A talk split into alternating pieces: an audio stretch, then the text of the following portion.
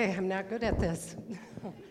Welcome to everyone at participating at today's service, um, either in person or online. We welcome you to Maranatha. Um, I'm Joan Niedermeyer. I'm part of the finance team here at Maranatha, and I'm also the project leader for Operation Christmas Child. Um, for those of you new to Maranatha, we'd like you, we'd like to get to know you. Please fill out the yellow slips that you have in the pews in front of you. Fill them out. Let us know if you have prayer requests. Let us know where you'd like to get plugged in. And you can return those yellow slips in either the collection box at the back of the sanctuary or on your way out, there's a welcome desk in the lobby. We have announcements. Um, we have membership classes today at noon for those desiring to to become members at Maranatha. Uh, and if you have not signed up, please contact Stacy. She's in the back with the um, tech stuff. If you don't know Stacy, um, let her know that you want to join this group. And um, we need to know by the end of second service for um, adequate numbers for lunch and for the materials. And then we also have um, Might Get Loud. This is a worship night, Saturday, November 12th, in the sanctuary at 6:30.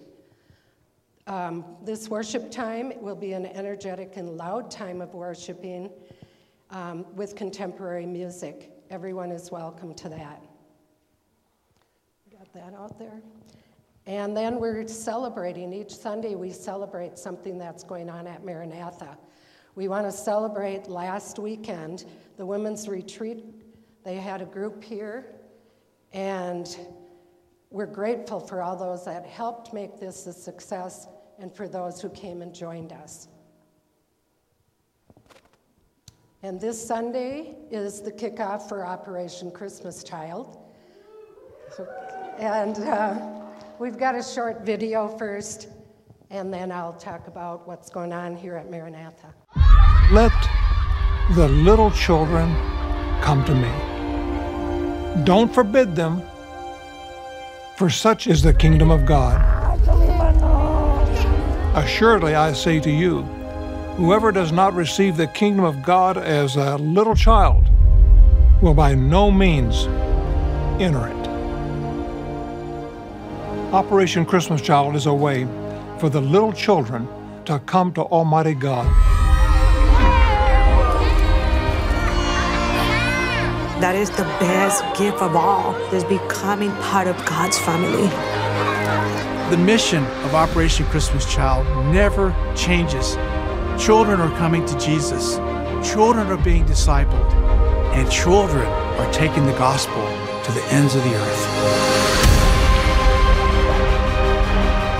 These children are brave and bold, not afraid, and they're not ashamed of the gospel. They're trained and equipped to go out and share their faith with others, and many times in areas where it's an unreached people group. The Bible tells us the time is now. Let them come, Jesus said, let them come. And they're coming. They're coming by the millions.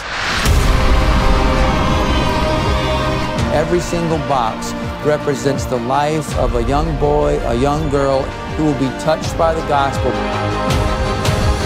Jesus has come to give them light, that they do not need to be in the darkness, that they have hope, that they have joy. And it is our prayer that this glorious light of the gospel will flow among the nations and will fill our land with the knowledge of the glory of God Lord God Almighty desires to fulfill his redemptive plan for mankind in and through each of us and all of us. All of us are children of God. We share this incredible opportunity to take the gospel truly to the ends of the earth by gathering children to Jesus. I believe this year for Operation Christmas Child, this may be the most important year, most important opportunity that we'll ever have to reach children in the name of Jesus Christ. Pray that God will use these shoebox gifts to make a difference in the children's life for eternity.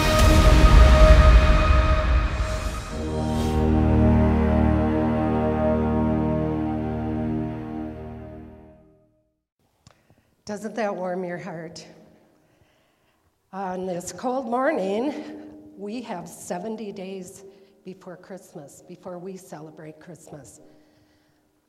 But with Operation Christmas Child, 365 days of the year is, is Christmas for children receiving a shoebox. Most of them are hearing the word of Jesus for the first time. Most of them are receiving a gift for the first time. Last Sunday, Pastor Tony shared a picture. Um, I don't know if it's up there, but there was a picture he had of Jesus with the children. And he spoke from Mark chapter 9, verse 37. Whoever welcomes me, sorry, whoever welcomes one of these little children in my name welcomes me. Whoever welcomes me does not welcome me, but the one who sent me. This is an opportunity for all of us to welcome the children. Stop by our table at the lobby and learn how you can participate. Giving Jesus to the world one shoebox at a time. And there are five ways you can participate. You can pack a shoebox, take a box home, pack with your family. You can donate items for Maranatha's packing party. That will be November 13th. And um, volunteer, we can always use volunteers for, we have a packing party, we have to set up for it, and then we have collection week here at Maranatha. We collect the filled boxes um, throughout the Rice Lake area. Last year, we collected almost 1,800 boxes. And um, this year, let's make it 2,000. Um, that's the week of November 14th through the 21st is collection week. Or you can make a donation and help us pay for shipping these shoe boxes. The ones that we pack at Maranatha, we have a goal of 750, and I think right now we've raised a little over $5,000. So we're getting close to our goal. Um, and, and if nothing else, pray. Pray for the success, a successful year that we reach the children with the good news of Jesus. Thank you.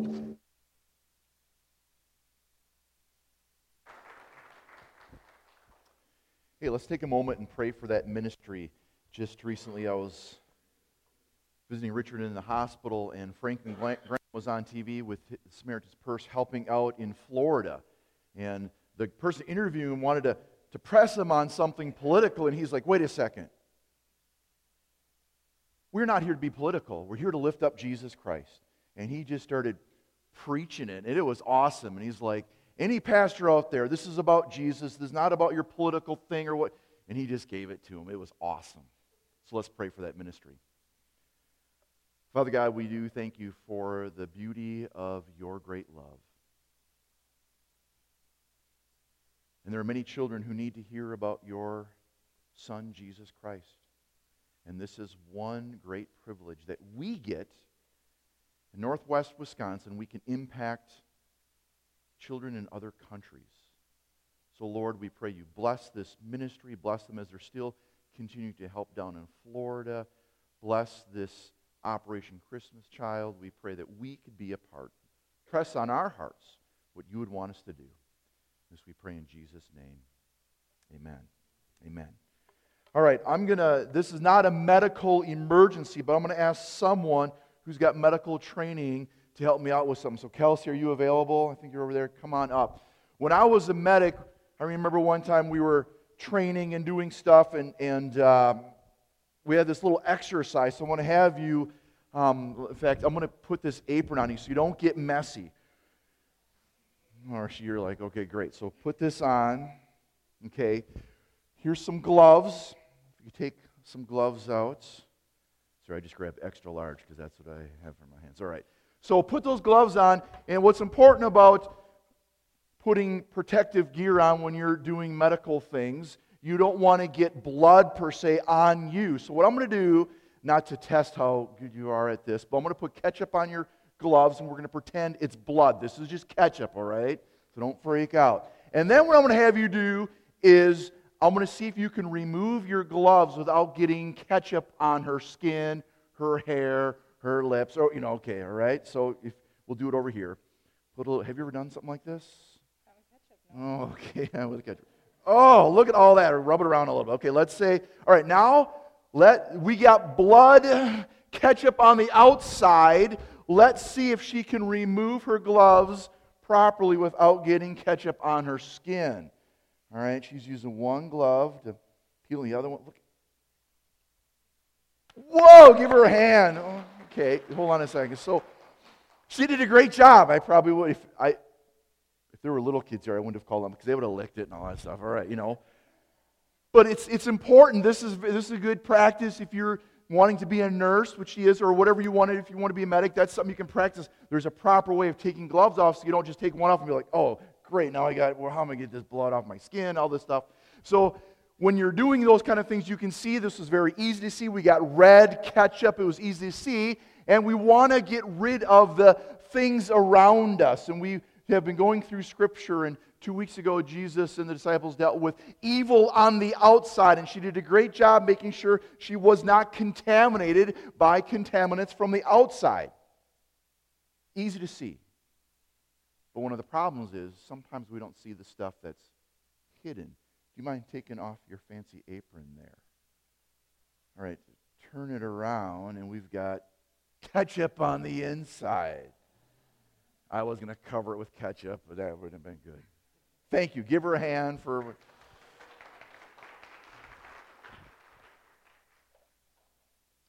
Here's the problem Christianity has fallen into this trap sometimes of beware of the evil on the outside, which is true.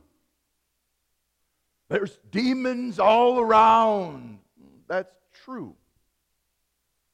And we got to be careful for the contaminants of this world, its philosophies, its ideologies, and what's being taught sometimes is so contrary to the Word of God from the outside. Correct? Very true.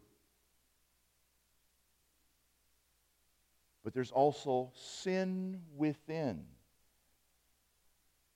And sometimes as Christians, we get caught in this trap by fighting the forces on the outside and never dealing with the sin within.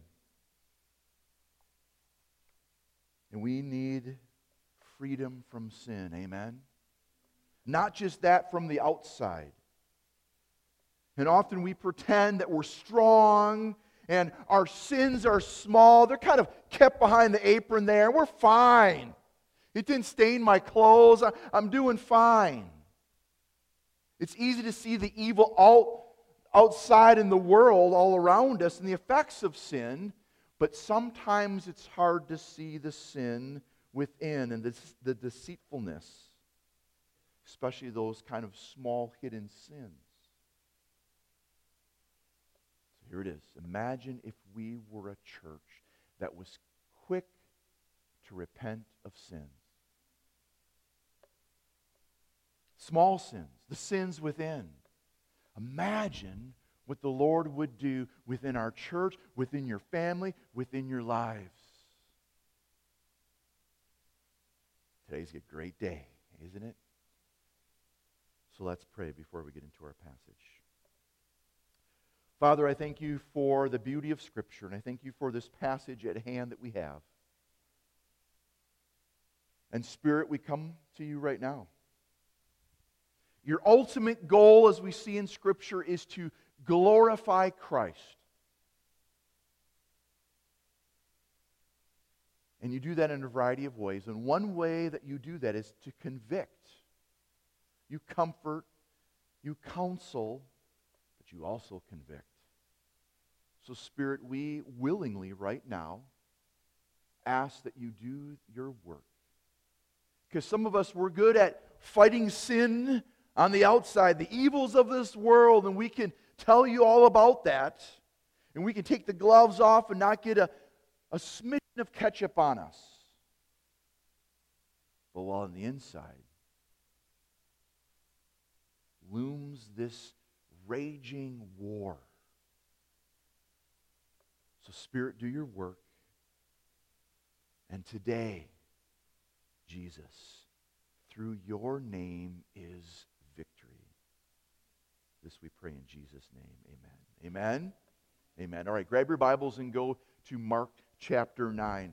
We're going to finish up here Mark 9. And then when we get into 10, instead of going the order that we have it in our Bibles, we're going to go kind of in the middle of 10, then to the beginning of 10, then towards the another middle part in the end. So we're going to kind of move all around here. But we're going to start with Mark chapter 10 this morning here. Uh, Mark 9, starting with verse 38. But what I want to do first is just cover something that's what we would call a textual thing that maybe you don't notice right away. And we're going to talk more about the textual issues that we sometimes come upon when we get into Scripture for our last sermon in Mark when we finish the book of Mark.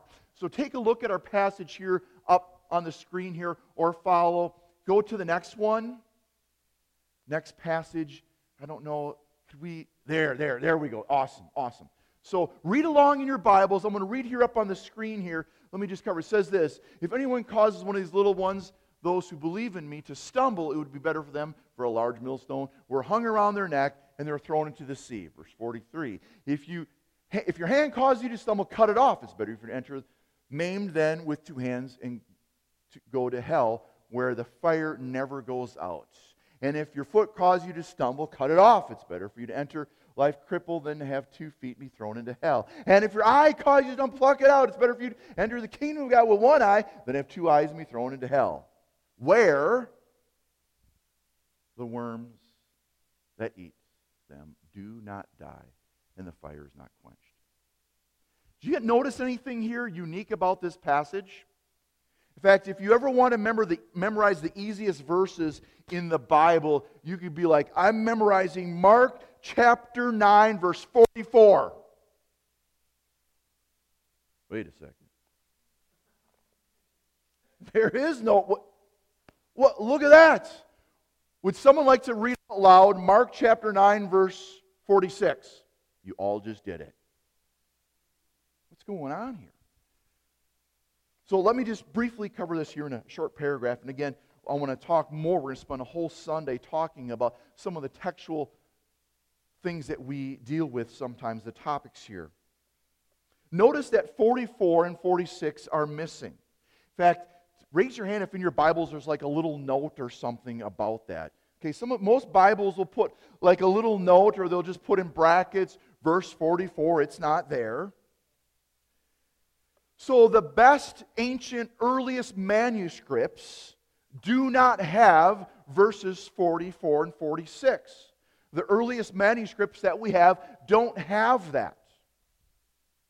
And the later ones do. Where did they go? Did they disappear? Did we lose part of the Bible? Oh no, let's find them. No, that's not the issue here.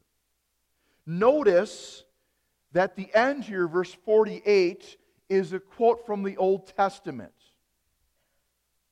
And later, when it was first written, it, when, this, when Jesus said this, he didn't have that phrase in there. In the first earlier manuscripts, that phrase wasn't repeated as it was in the King James. So, the King James, if some of you have the King James, you might go, hey, my King James has it. Later, a few centuries later, a scribe inserted verse 48 right after each of those. After 43, put that in there. After 45, he decided, you know what? It sounds better for a poetic reason. Scribes started putting that in so it had a better flow to it. So as we go through this passage, don't be startled like, wait, there's a Bible verse missing. Well, again, the earlier manuscripts don't have that. The reliable ones that we have don't have that. So we'll talk again about that after Easter as we go. So let's get to our passage at hand. So sorry about that. You can move the slide up to where we have here. Let's look at verse 38. Teacher, John said, we saw someone driving out demons in your name, and we told him to stop. Now, remember two Sundays ago, there was an issue. You know, they had the three were up with Jesus on this great Mount of Transfiguration. The other ones, the nine were there, and the dad brought a boy. It just all got chaotic. Now we got this. John's like, hey, we saw someone driving out demons in your name. We told him to stop because he was not one of us. Don't stop him, Jesus said. For no one who does a miracle in my name in the next moment, can say anything bad about me. For whoever is not against us is for us. Truly, I tell you. Anyone who gives you a cup of water in my name because you belong to the Messiah, you will certainly not lose your reward. So the disciples see this unknown exorcist, this anonymous exorcist casting out demons in Jesus' name. He's borrowing Jesus' name and doing the work of God. And what's troubling about their statement is not that someone's doing God's work, which happens in the book of Acts. Someone outside of the group does God's work in the book of Acts, or Paul in Philippians says, you know what? They may not over there be doing it with the right attitude, but at least they're doing God's work. The problem is what John says, and I think got it. No, I don't have it underlined here. He says this He says, He was not one of us. We're the disciples. And some outsider thinks that he can do God's work. We're the privileged ones. We're the ones walking behind you, learning all about the kingdom of God. And some guy wouldn't even know thinks he can do that. They were puffed up with pride. And it's ironic. The disciples are telling a man to stop casting out demons, where just before they couldn't do it, right? So their pride is just there. Sin. The sin within. Oh, it's easy to be like, oh, there's a demon. Oh, there's bad stuff in this world. Absolutely. Someone that I know, a, a dear Christian friend of mine, all that person does is complain about the world and just all the problems. I'm like, no surprise. Look at Scripture. We shouldn't be that. Every day they're like, oh, I can't believe it. I'm like, I can believe it. It's easy to fight the sin outside, but sometimes the sin within pride and exclusivity against an outsider. Here's a major problem. They're more worried about the evil outside than the evil within themselves. This pride that they have. Beware of the sin that puffs you up to make you think that you're better than others. We're the better Christians. We're the elite. Let me be really serious with you here. Maranatha, church, that's a problem we have at times. We're the best Bible believing church. No other church can, can match what we look at what we're doing. Look at all that we do. We kind of start going like this. We're the church that I remember in arrogance, my first Sunday, in my mind, I was like, you know what?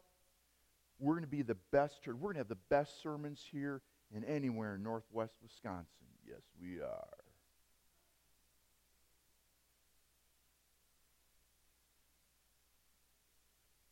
Maranatha's, the church has had a problem with this. Let me, let me give you an example. I'm not here to point out specific people but I remember when I first got here, in the kitchen, there's this cabinet with our communion supplies. And there used to be a sign that said, Elders only. Rules on communion, elders only. No. And right away I was like, I got to take that sign down. That was hard to do. Now it just says communion supplies. So forgive us as leadership for sometimes letting you feel like, oh, you're unable to do that. I love it. Hint, hint, wink, wink. When you know someone who's at a hospital, when you have a friend who's unable to come to church, and you come to church and go, where are the communion supplies? I'd love to do communion with them. Absolutely. It doesn't have to be an elder, however they do. I don't know. It doesn't have to be a pastor. We want you to do ministry. Amen? We're the elite. We're the better Christians than any of you. Shame on us for that, right? John Stott says that pride is more than the first of deadly sins. It is itself the essence of all sin. The sin within. Beware of it. Jesus doesn't condemn the unknown person, but shows this contrast of the disciples' attitude and work and gives a few reasons not to stop him. Just quickly here. It's done in the name of Jesus. And if someone does something truly in the name of Jesus, they're not going to do something against Jesus. Either you're for Jesus or against him. And clearly, this guy is for Jesus. And when someone does kindness in the name of Jesus, that's good. Don't stop them. If another church down the road in our town, in our county, is doing something amazing, don't go, hmm, they're not doing it the right way. Better than the way we're not doing it, possibly, right? At least they're doing something for the kingdom. That's why I love to partner with other evangelical churches, other Christian churches. Notice I use that this qualifier. If it's not a Christian church, uh, no, it's not a church then. For the kingdom. When casting out demons, the man is doing God's work. He's on God's side. And a cup of water was important in this dry area of the Palestine area. Hospitality is very important and that treatment is essential for disciples to have. We should all have a heart of hospitality, even giving water, caring for people. So Jesus is teaching that there are rewards in this life given to those who humbly treat others with kindness, with hospitality. And all tasks are important. From casting out a demon to serving someone water. Don't go, well, these are just for the elite people and these are more important. Just care and serve people. Now let's go to verse 42. We're going to cruise quickly through this passage because we want to spend a lot of time on application today. If anyone causes one of these little ones, we read this whole section before. A few things about this section, verses 40 through 42 through 48. A few things about this section and then we're going to talk about application because I want to spend a lot of time talking about sin and temptation. Number one, Jesus uses strong, shocking imagery that's called hyperbole. It's not to be taken literally. He uses this at times. If your eye causes you to sin, pluck it out. How many of you have you ever had your eyes cause you to sin? I'm going to raise both hands. The rest of you are liars, okay? All right, today at uh, 10, we're having the eye plucking service. Please come over here. I'm wearing gloves for that. How do we know that Jesus is speaking hyperbole? How do we know he's like, man, if your hand causes you, chop it off? Well, we know that because he's saying very shocking things to awake people. And we see in the early church, every Saturday night is the hand chopping ceremony. Come and chop your hands off. They never did that. They didn't have the eye plucking service after the church service talking about sin. He's using strong, shocking imagery here. This extreme danger of sin is so serious that truly you must reject sin and temptation and have victory over, even to the point of doing extreme things physically. To stumble shows up here often, to entrap, to snare, to cause someone to sin. This is where, in fact, the Greek word sounds just like it. This is where we get the word scandalous. It's a scandal. Don't cause others to sin. Don't lead them, don't entrap them, don't bring them to areas where they would stumble and fall. Don't allow others to sin, and don't allow yourself to fall into sin. There's a great evil if you cause another believer to sin and hinder their path in their growth of Christ. As a preacher of the word, I take this very seriously to my heart. I want to make sure I don't cause others to sin in what I share. If we lead people into sin or lead ourselves into sin, we will get God's judgment upon us. Beware of leading others to sin. It will be dangerous for yourself. In fact, I've got, if you want to do a hide and seek in my office, go ahead. I've got kind of tucked away in my office initials of different ministers and pastors who once the world thought they were wonderful and they gave in to sin. They took pride in their heart and let it grow. They caused others to sin, and now they're in the news. Just got their initials. You don't even know probably who most of them are. JP, JT, JM, a couple of them, and just the list goes on. I have that, so I see it once in a while and go, oh, don't end up like them. Deal with that sin within. Millstone. Jesus mentioned this is a huge stone placed on top of another stone. It was rolled to crush the grain to make flour with an animal. It was so heavy to be pulled. And this type of death, can you imagine tying it around you and being thrown in the lake or the river or wherever? You'd be done forever. This type of death and cutting hand, a plucking eye out, those types of physical suffering would be better than suffering in hell. Lastly, the horrors of hell. Gehenna here is this garbage dump just outside of Jerusalem where they would take garbage and they would, it would pile up so much they would begin to burn it and it would burn all night. And there was stuff in there that would make you sick by just smelling it. You could throw up. It's this garbage pit.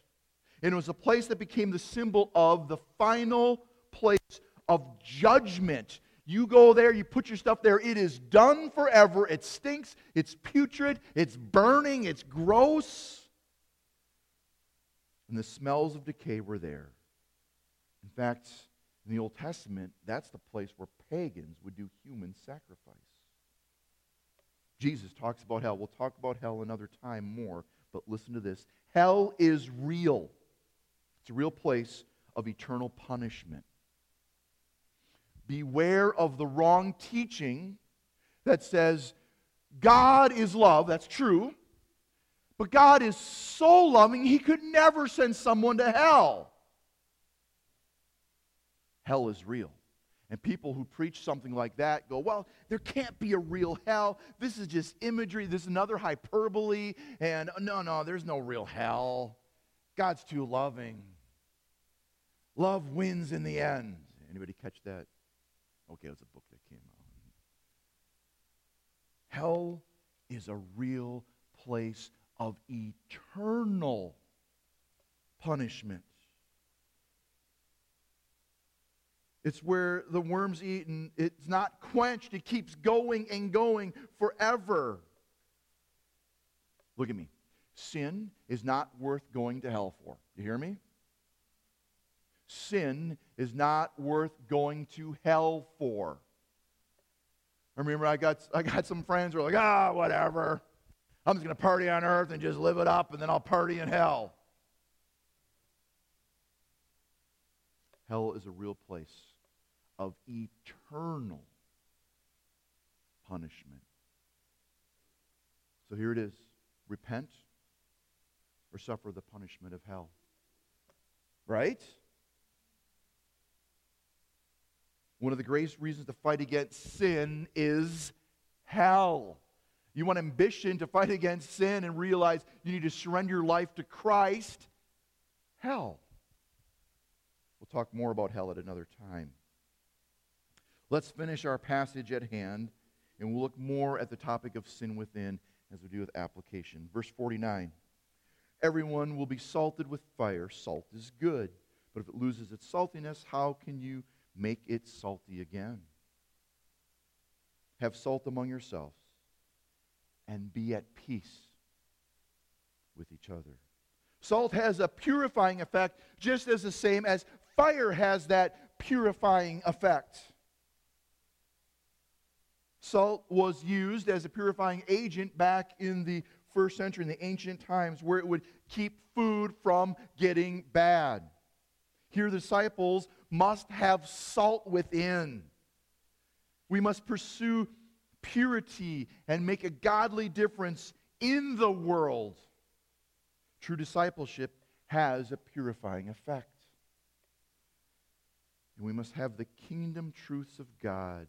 They must be at the center of our lives, which purify the Christian community, which brings unity. And that's our passage. I'm cruising quickly through it. And part of me was like, oh, don't go so fast, but I got to get to application. We got plenty of time. We'll just have second service join us, right? All right, application. Here we go. Fighting sin with the pleasure and passion for God. How do we get rid of sin? Much I've learned, and I had the book at home. I was reading it this week, and I forgot at home, so I think I got a copy of it here. Is there, Stacy's not here. I sent a picture of it. Sorry. There it is. Get this book.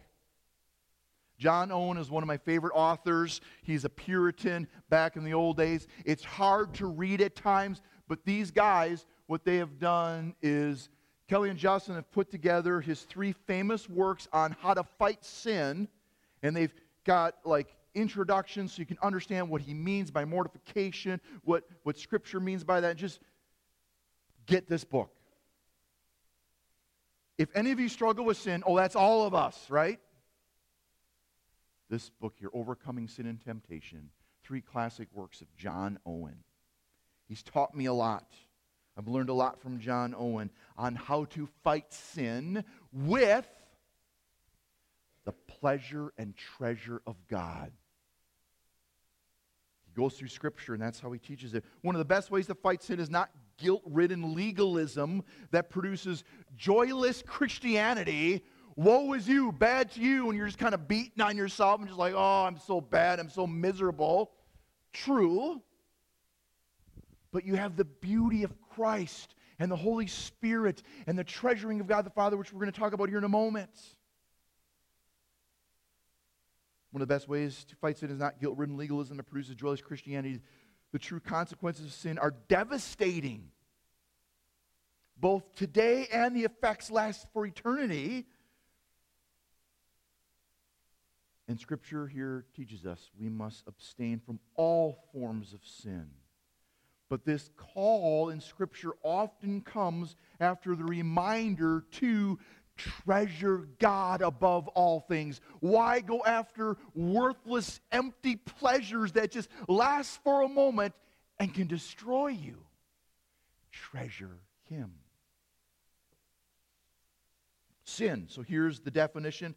There's many definitions of sin in Scripture and, and, uh, and missing the mark and all this. So here's one from Wayne Grudem. I think it's great to understand that sin isn't just doing something bad maybe an action, but it's also attitude. Part of our nature, we're sinful.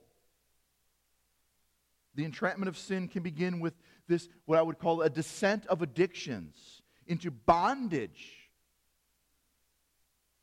So, what are the unhealthy addictions that you may have? Alcohol, anger, lust, sleep, sex, lying, games, social media, people, let me, let me give you an example here. Let's say I go for my checkup, okay? Going to my checkup for the doctor, and the doctor's like, oh, let's draw some blood. I'm like, yeah, draw some blood, no problem. And it comes right in right away with 13 other doctors. They're like, dude. They don't call me dude, but anyways, listen. We just found out something about your blood. Never, never eat. I'm going, oh, I better not be cheeseburgers. Never, never eat Twizzlers. What? There's something that what Twizzlers have put together. Not, hopefully, no one here is, you know, works for Twizzlers. I mean, you know. Don't eat Twizzlers. You'll die if you eat them. How many of you like Twizzlers? I do. especially when they're fresh. If they're like a year old and they're hard, oh, that doesn't work. Oh, so you've done that too. Seal the package. Many times our struggles with sin begins with this descent of addiction. So here's what we got here. We get this temptation and we're unprepared. And oh my, check out this beauty I just bought today.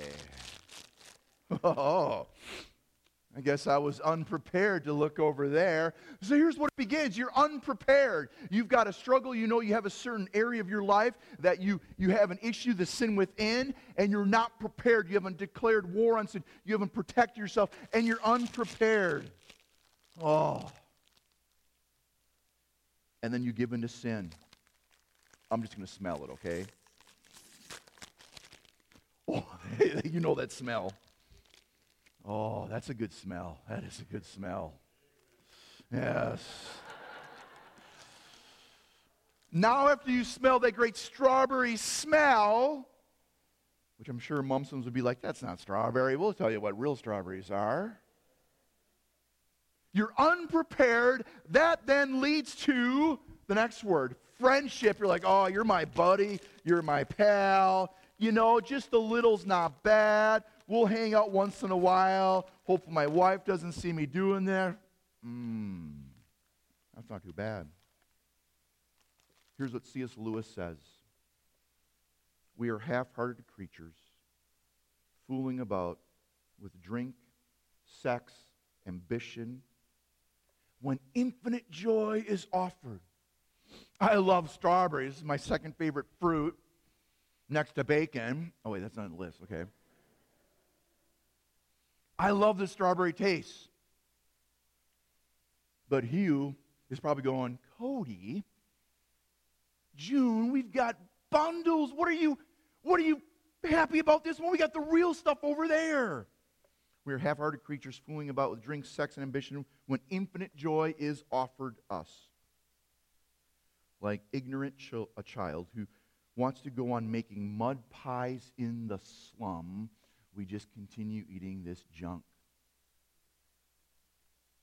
Then, after friendship, here's what happens then. And some of you know that's where you stop.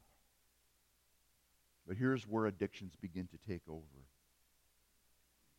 Next one is infatuation and worship.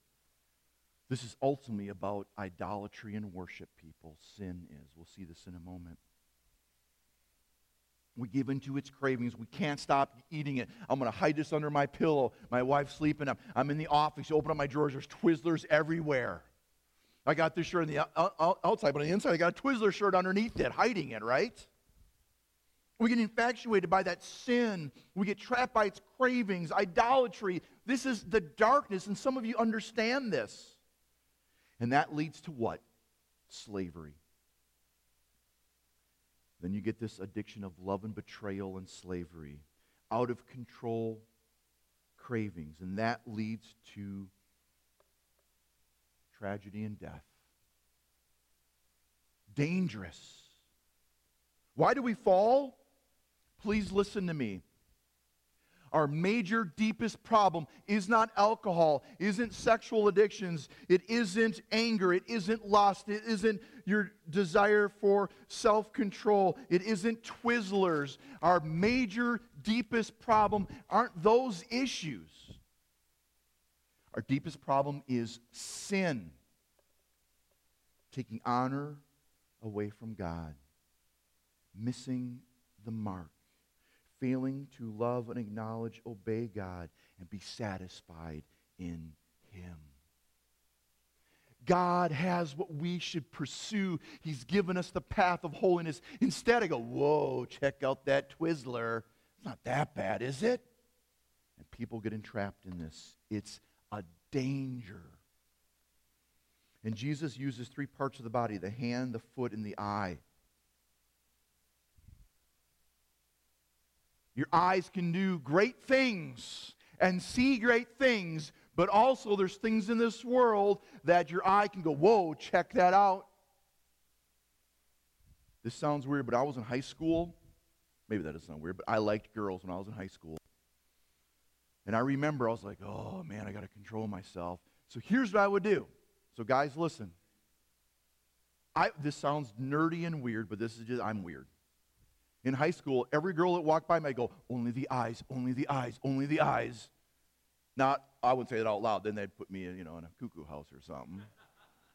But I'd be just going, only that. And I'd get like that. And people are probably like, what is his problem? I'm looking at the girls, only their eyes, only their eyes. You know. But I drilled with it myself. I got to fight against sin and the struggle and the temptations. So my eyes, rather pluck it out, right? Your feet. Don't go to places you know where this temptation began, where you're unprepared and you look and you get this friendship going. And then out of that, then you get infatuated and then idolatry happens. Keep your feet on the right path and your hands.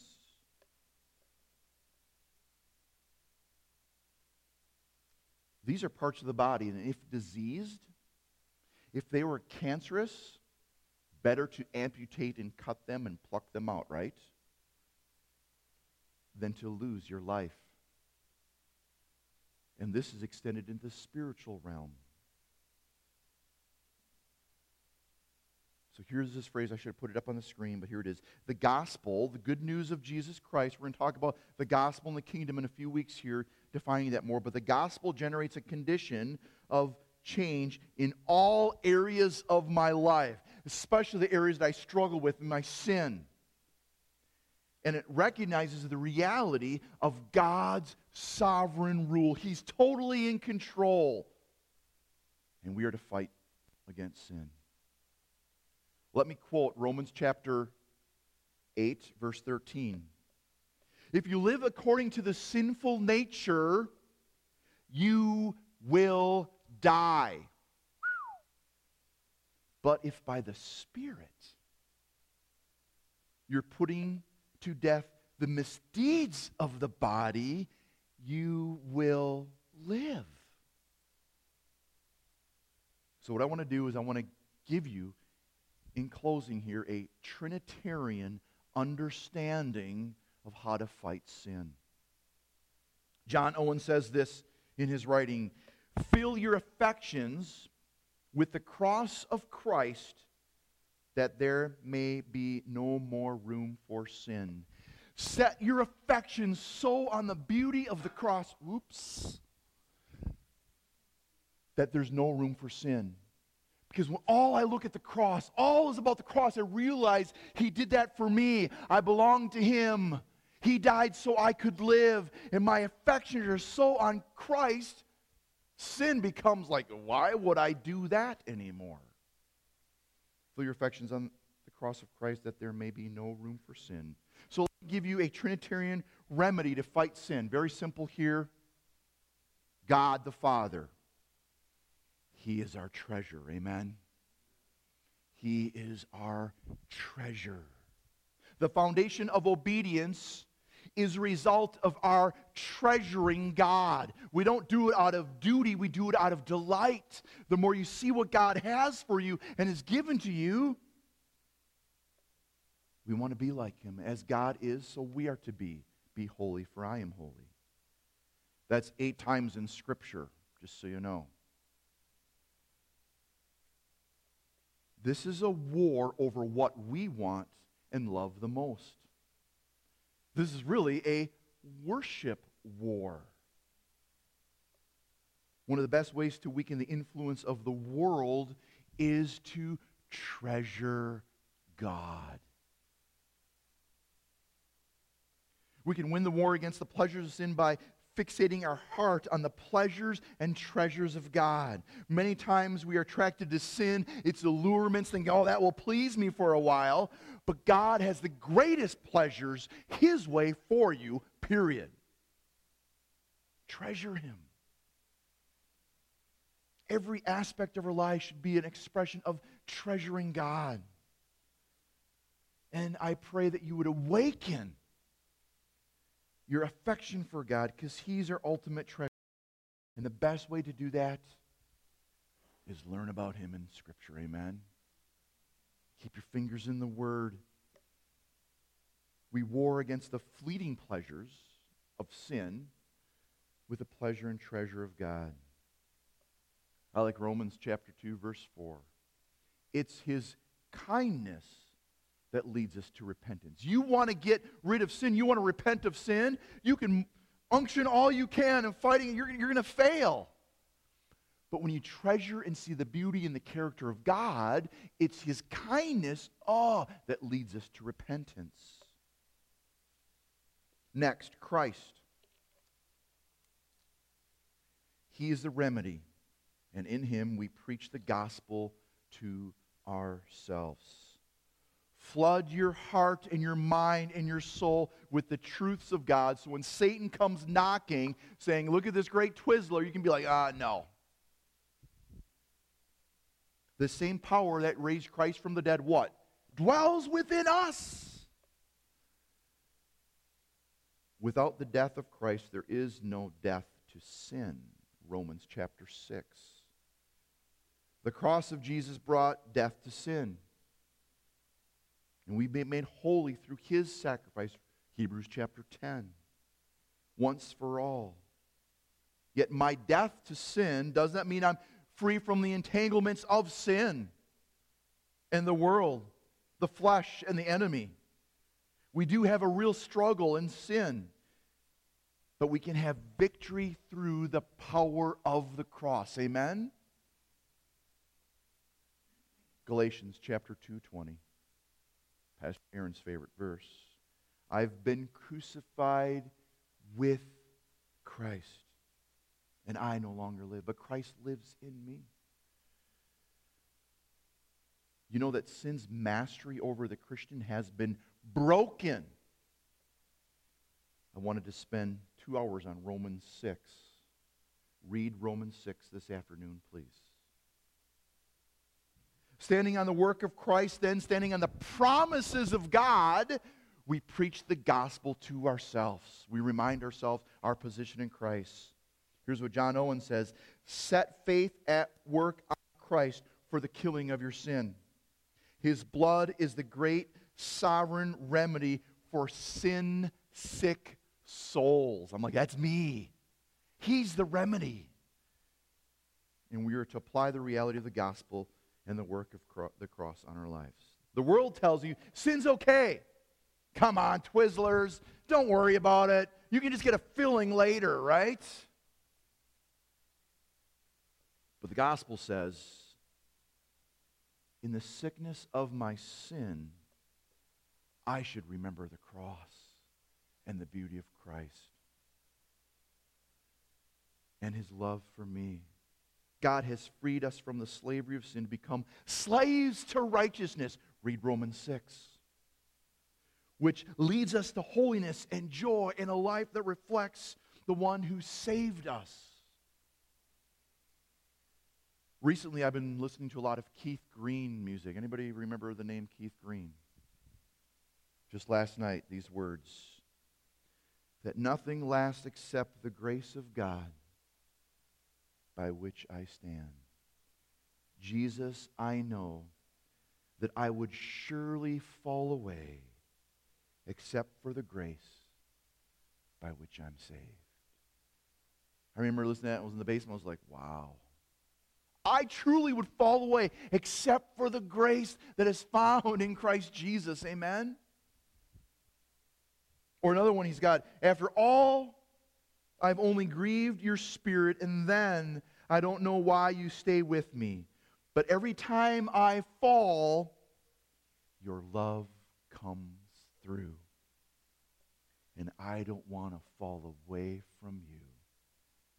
I don't want to fall away from you. The standard of holy living is regulated by God's word.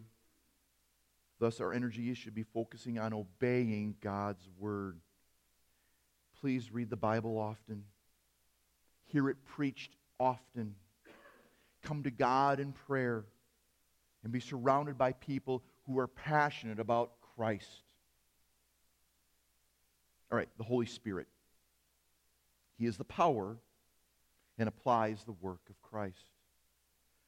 Without the Holy Spirit, all other ways to fight sin are in vain, period. Without the power of the Holy Spirit, you can't do it. Every other way is helpless. You can't do it. He's the agent and the power, we learn in Ephesians, in Romans. Or as John Stott says, he gives the desire, the determination, and the discipline. Well, you might be strong in yourself. You can fight things for a while, but truly, sin will overcome you if you think you can do it on your own. We must rely on the Holy Spirit. Fight with the power of the Holy Spirit. in Romans 6 gives us that insight. We are saved from the wrath of God, praise God. From the penalty of sin, praise God. By his grace, Romans 6. But we also need to fight the power of sin, found in the middle and end of Romans 6.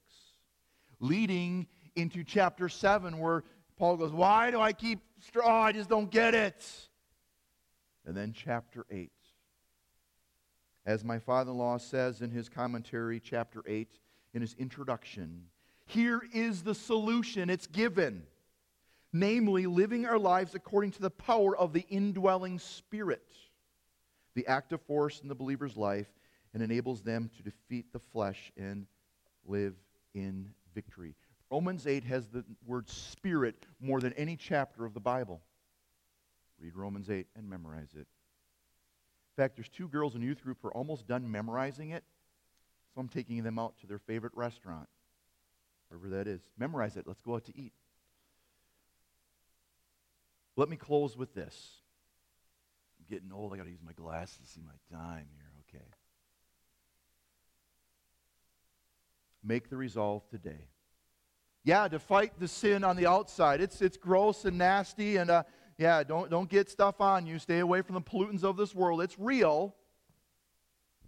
But even more is the sin within.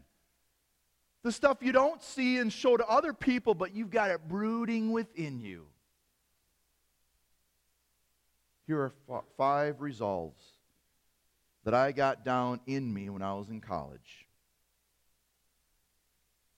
There can be no revival without the confessing of sin and the church eradicate sin in their lives.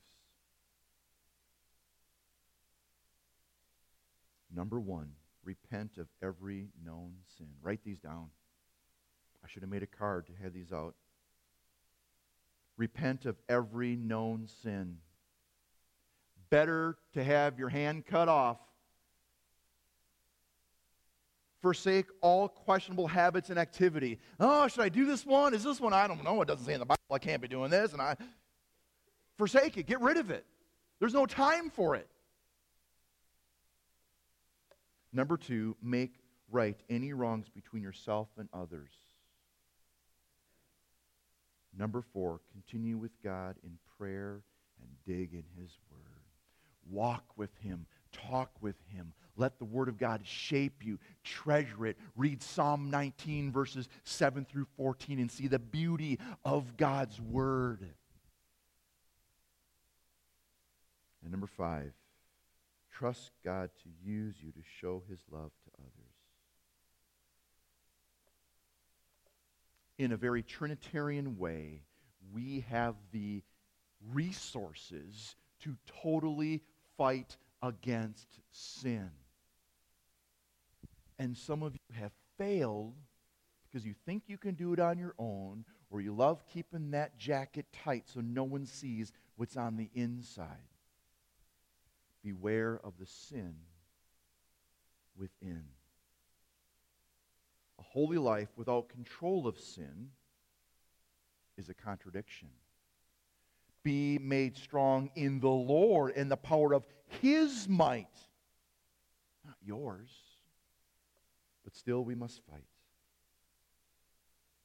So today, one word. Summarizes all in one word surrender. Surrender. You can't do it. You can't win on your own. Trust the Lord. Set your affection so on the cross of Christ that there's no room for sin. One of the ways I have continued to keep a good marriage is my affections are so on that lady, there's no room for others. Right?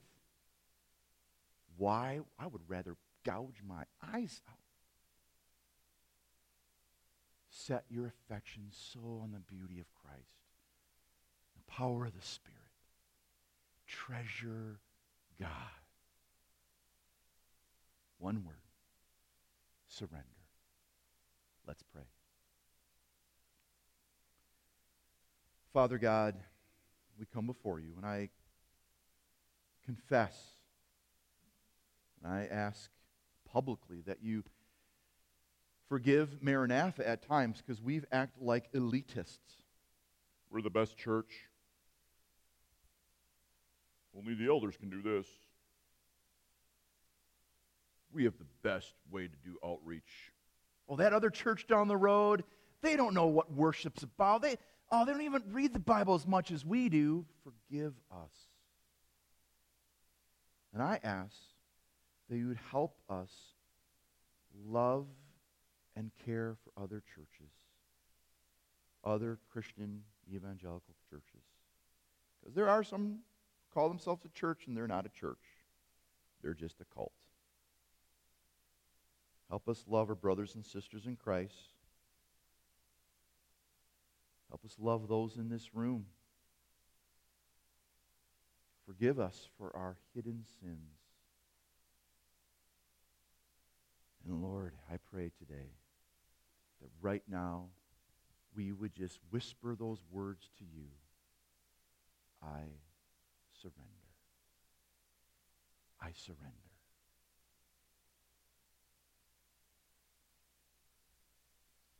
God, help us see the beauty of you. Treasure you. You are so wonderful and beautiful. This we pray in Jesus' name, amen. Stand and join us in our